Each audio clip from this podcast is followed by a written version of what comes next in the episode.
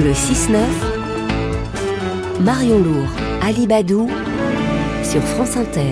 Et à 7h47, notre invité est porte-parole du comité international de la Croix-Rouge, le CICR, dont on a vu les 4x4 hier et avant-hier transporter les otages libérés par le Hamas et les prisonniers palestiniens relâchés par Israël. Bonjour Frédéric Joly. Bonjour. 17 otages, 13 Israéliens, 4 Thaïlandais encore libérés cette nuit, plus tard que prévu, parce que le Hamas reprochait à Jérusalem de ne pas respecter l'accord passé pour permettre cette libération. Vos équipes, Frédéric Joly, celles du CICR, sont au cœur de ce processus. Elles vous ont raconté comment ça s'est passé bah écoutez, oui, ça a pris un peu plus de temps euh, qu'avant-hier. Euh, pour autant, euh, bien le CICR était prêt à effectuer même, le même travail, c'est-à-dire ce transfert à la fois de d'otages et de prisonniers. nous ne sommes pas maîtres des, des, des discussions. On sait que l'accord est nécessairement euh, fragile puisqu'on est sur un état de, de guerre, mais enfin euh, bon, il y a eu quelques heures de, de, de retard. Je ne pense pas qu'il faille imaginer euh, à travers une trêve aussi courte, mais à, travers un accord qui semble quand même relativement solide, tenir en tout cas, eh bien de s'installer dans une forme de routine. Avant-hier, les, les, les, les transferts ont eu lieu un peu plus tôt. Hier, ça a été effectivement un peu plus compliqué. Aujourd'hui, on va voir comment ça se passe, mais chaque journée est exceptionnelle exceptionnel, de complexité, y compris pour nous, puisqu'il faut euh, pouvoir assurer dans les meilleures conditions de protection possible des personnes que nous prenons à bord, eh bien euh, l'itinéraire, c'est-à-dire les charger à tel endroit, au point de rendez-vous, et les emmener à bon port. Euh, là, en l'occurrence, s'agissant des otages euh, au-delà du poste de frontière de, de et le tout dans un environnement sécuritaire et, euh, et logistique euh, le mieux adapté possible. Hier, Frédéric Joly, à 7 heure, on avait une liste euh, d'otages qui étaient examinés par Israël, d'otages potentiellement libérables. Ce n'est pas le cas à cette heure-ci pour le moment?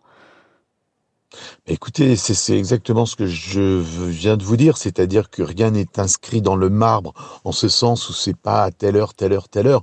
Ce qui nous importe en termes horaires, c'est vraiment le moment où on prend en charge les gens, c'est-à-dire que tous les problèmes politiques de la journée ont, ont, ont, été résolus, ce qui a été hier le cas avec ce, ce retard. Et puis ensuite, euh, notre problème de timing, c'est être sûr de prendre à tel moment et à les libérer à tel autre moment. Les listes, les procédures sont millimétriques, chaque parole compte, chaque rumeur aussi peut peser dans les euh, dans les dans, les accords, dans les négociations de la de la journée. Donc pour le moment, la journée vient de commencer euh, et on espère que tout ceci va se poursuivre comme dans les deux jours qui ont précédé. Expliquez-nous euh, le rôle du CICR, de la Croix-Rouge internationale, euh, Frédéric Joly, parce que c'est très particulier. Vous êtes les seuls et vous êtes euh, les intermédiaires neutres et vous tenez à ce rôle clé de la neutralité pour transférer les otages détenus à Gaza aux autorités israéliennes qui les remettent à leurs familles. De l'autre côté, les détenus palestiniens qui euh, sont remis aux autorités de Cisjordanie et là aussi qui peuvent retrouver leurs familles euh, ensuite. Ce sont euh, les différentes parties du conflit qui se mettent d'accord sur tous les détails. À quel moment est-ce que vous, vous intervenez? Alors tout d'abord, le CICR est intermédiaire neutre, c'est pas une autoproclamation, mais c'est euh, le rôle que lui confie le droit humanitaire, les conventions de Genève qui sont signées par tous les États de la planète. Il y a une organisation humanitaire au monde, et la seule, le CICR, pour faire de l'intermédiariat entre les parties au conflit. Ça veut dire négocier des passages de ligne de front, ça veut dire avoir accès à des prisonniers dans des, euh, auprès de gens qui sont détenus en lien avec un, un confirmé. Et s'agissant des, des transferts, des échanges, des libérations de prisonniers, nous n'intervenons qu'une fois que l'accord politique a été trouvé entre les parties au conflit. Ça veut dire que vous ne participez pas, pas aux négociations on ne, prend pas part aux négociations effectivement qui viseront à, à, établir euh, justement un accord sur des libérations, sur le nombre de prisonniers, sur le nombre d'otages. Ça, nous n'entrons pas en, en, matière. En revanche, nous allons négocier par un dialogue soutenu et le plus permanent possible avec toutes les parties toutes les conditions humanitaires de la tâche qui va nous être confiée. Par exemple, si euh, on nous confie des personnes très vulnérables, eh bien c'est à nous de les médicaliser. Puisque nous ne, nous ne sommes jamais escortés par des hommes en armes, puisqu'il n'y a pas d'armes à bord, puisque oui. nous nous déplaçons uniquement sous la protection de notre emblème, il faut que de la sécurité soit sous la responsabilité des belligérants et que durant tout le parcours, eh bien la sécurité soit garantie par ceux qui qui qui, qui par ailleurs se battent. Donc il faut que tous les points vraiment millimétriques de l'accord, y compris de l'accord humanitaire, soient parfaitement respectés. C'est complexe, c'est très long, c'est très volatile, mais c'est ce qui permet eh bien, de faire ce que nous faisons depuis maintenant deux jours et on espère demain et après-demain en suivant la trêve.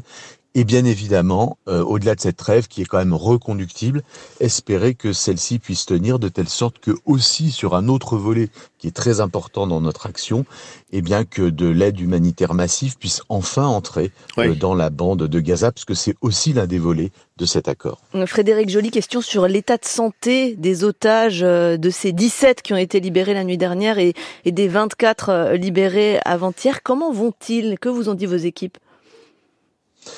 Écoutez, jusqu'à présent, euh, les gens qui ont été pris à bord euh, étaient dans un état, comment dirais-je, en termes de santé physique euh, suffisant pour pouvoir supporter ben, justement ce déplacement.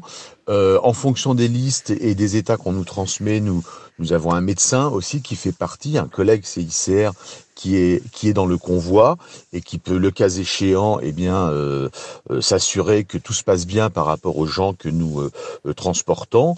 Ensuite, le but du CICR euh, sur euh, ce parcours extrêmement euh, complexe, eh bien, c'est de remettre ces personnes, les otages, aux autorités israéliennes et évidemment à leurs familles.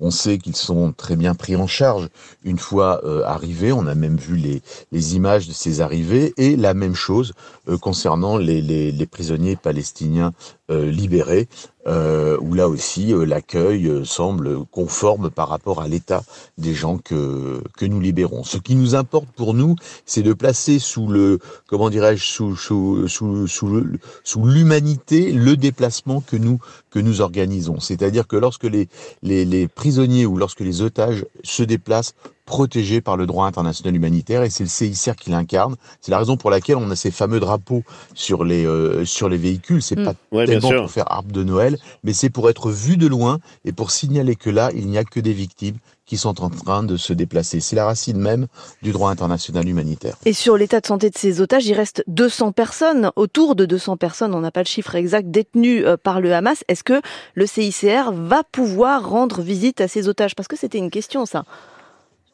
Depuis le début, c'est effectivement une question. C'est une question que nous posons à tous les protagonistes euh, et tous ceux qui peuvent aussi avoir de l'influence sur les protagonistes. Ensuite, bah, c'est très compliqué parce que euh, bah, c'est un état de guerre, tout est très volatile et le CICR, euh, à part sa force de conviction et le rappel incessant qu'il fait des obligations qu'ont toutes les parties à laisser l'accès à toute personne capturée, privée de liberté, en l'occurrence la situation des otages, mais aussi la situation des prisonniers palestiniens, eh bien c'est quelque chose qui est compliqué, qui est toujours compliqué Pour et qui entretient euh, et ben, c'est non, je ne peux pas m'engager à ce stade-là. C'est toujours sur la table. Quand la présidente du CICR était la semaine dernière à Doha en train de négocier justement euh, toutes les, euh, comment dirais-je, toutes les euh, préoccupations humanitaires du CICR dans les évacuations, il y a bien évidemment toute la question posée par ceux qui ne seront pas libérés ou qui ne seront pas encore libérés dans les prochains jours et que bien évidemment notre préoccupation c'est d'avoir accès à ces personnes et puis aussi de pouvoir faire passer des messages des familles et renseigner enfin les familles. Mais une fois de plus la confidentialité qu'on entretient, qui est mal comprise parfois, c'est souvent le sésame qui nous permet d'avoir accès euh, à ces, de régler ces problèmes-là. C'est beaucoup plus long et on comprend aussi que durant tout ce temps, eh bien, la douleur des familles demeure tout à fait indicible. La présidente du CICR qui rencontrait donc euh, au Qatar le chef du Hamas, c'est dire que vous êtes vraiment en première ligne à tel point que certains d'entre vous, certains de vos collègues par exemple, ont perdu la vie. C'est le cas d'Abdelatif Ali Moussa qui est euh, décédé, qui travaillait chauffeur pour le CICR depuis 20 euh, ans. Et vous avez été obligé de publier un message, parfois votre rôle n'est pas très bien compris, pour réfuter des accusations d'espionnage qui visaient vos équipes. Les opérations que vous menez sur le terrain peuvent être mal comprises, Frédéric Joly. Alors c'est bien que vous citiez le, le, le, un hommage à Abdelatif. Effectivement, euh, c'est un endroit très dangereux en ce moment. Gaza, beaucoup de personnel des UN sont morts. Après les accusations d'espionnage, vous savez, quand vous vous présentez comme intermédiaire neutre, la neutralité, c'est pas nécessairement ce qui peut être le mieux compris, puisque par définition, un conflit armé, c'est avant tout une polarisation, être dans un camp contre l'autre camp, et que tout l'objectif du CICR, c'est de montrer que cette neutralité n'a pour but que d'avoir accès aux victimes, d'essayer de les prendre en compte et de faire en sorte qu'un peu d'humanité se réinstalle dans l'horreur euh, qu'est la guerre. Malheureusement, c'est monnaie courante, le CICR qui ne travaille que dans les conflits armés. Hein, c'est vraiment la Croix-Rouge du temps de guerre. Eh bien, nous sommes toujours confrontés à ce risque. Et c'est vrai que les rumeurs peuvent être extrêmement euh, dangereuses. Ravageuses particulièrement aujourd'hui avec effectivement l'explosion des, réseaux sociaux. Je crois que c'est la deuxième très grande euh, crise ou conflit que nous vivons après l'Ukraine, où on a vu une surenchère à travers les réseaux sociaux, d'une nouvelle dynamique finalement du, du conflit qui peut effectivement euh, porter euh, atteinte à la réputation ou à l'image du CICR, mais aussi de tous les autres acteurs humanitaires qui finalement, dans leurs opérations de secours en zone de guerre, eh bien, adoptent aussi la neutralité. La neutralité, c'est ne, ne pas prendre part, c'est prendre part pour le parti des victimes, point quelle que soit la victime, il n'y a pas de bonne ou de mauvaise victime, et c'est vrai qu'afficher la neutralité. C'est pas évident, euh, surtout quand on est sommé de choisir son camp. Mm. Oui, alors bon, après le CICR travaille depuis très longtemps dans tous les contextes dans lesquels il, euh, il bosse. vous savez, on est depuis 1967 euh, à Gaza. Euh, on travaille avec les autorités palestiniennes, on travaille avec le Magen David Adom, qui est l'équivalent de la Croix-Rouge en, Israël, avec le Croissant Rouge palestinien, avec les autorités palestiniennes. Frédéric Joly. On travaille aussi mm, à, cette identité-là. Très rapidement, parce qu'on arrive à la fin de cet entretien, une question sur la situation humanitaire à Gaza, la trêve elle doit se terminer lundi soir. C'est un répit, ça permet d'acheminer aussi euh, une aide humanitaire. Est-ce que ça va suffire pour faire face à la situation sur place? Je rappelle qu'il y a eu euh, au moins 12 000 morts déjà et des milliers de déplacés. Écoutez, c'est un mieux par rapport à il y a euh, trois jours, mais c'est largement euh, insuffisant et toutes les pénuries se sont empilées. Les, au plus aucune infrastructure quasiment ne fonctionne, pas d'eau, pas d'électricité, pas de nourriture. Il fait froid désormais. Le système de santé s'est quasiment totalement effondré. Les hôpitaux euh, fonctionnent sans médicaments, ce qui est très compliqué en chirurgie de guerre.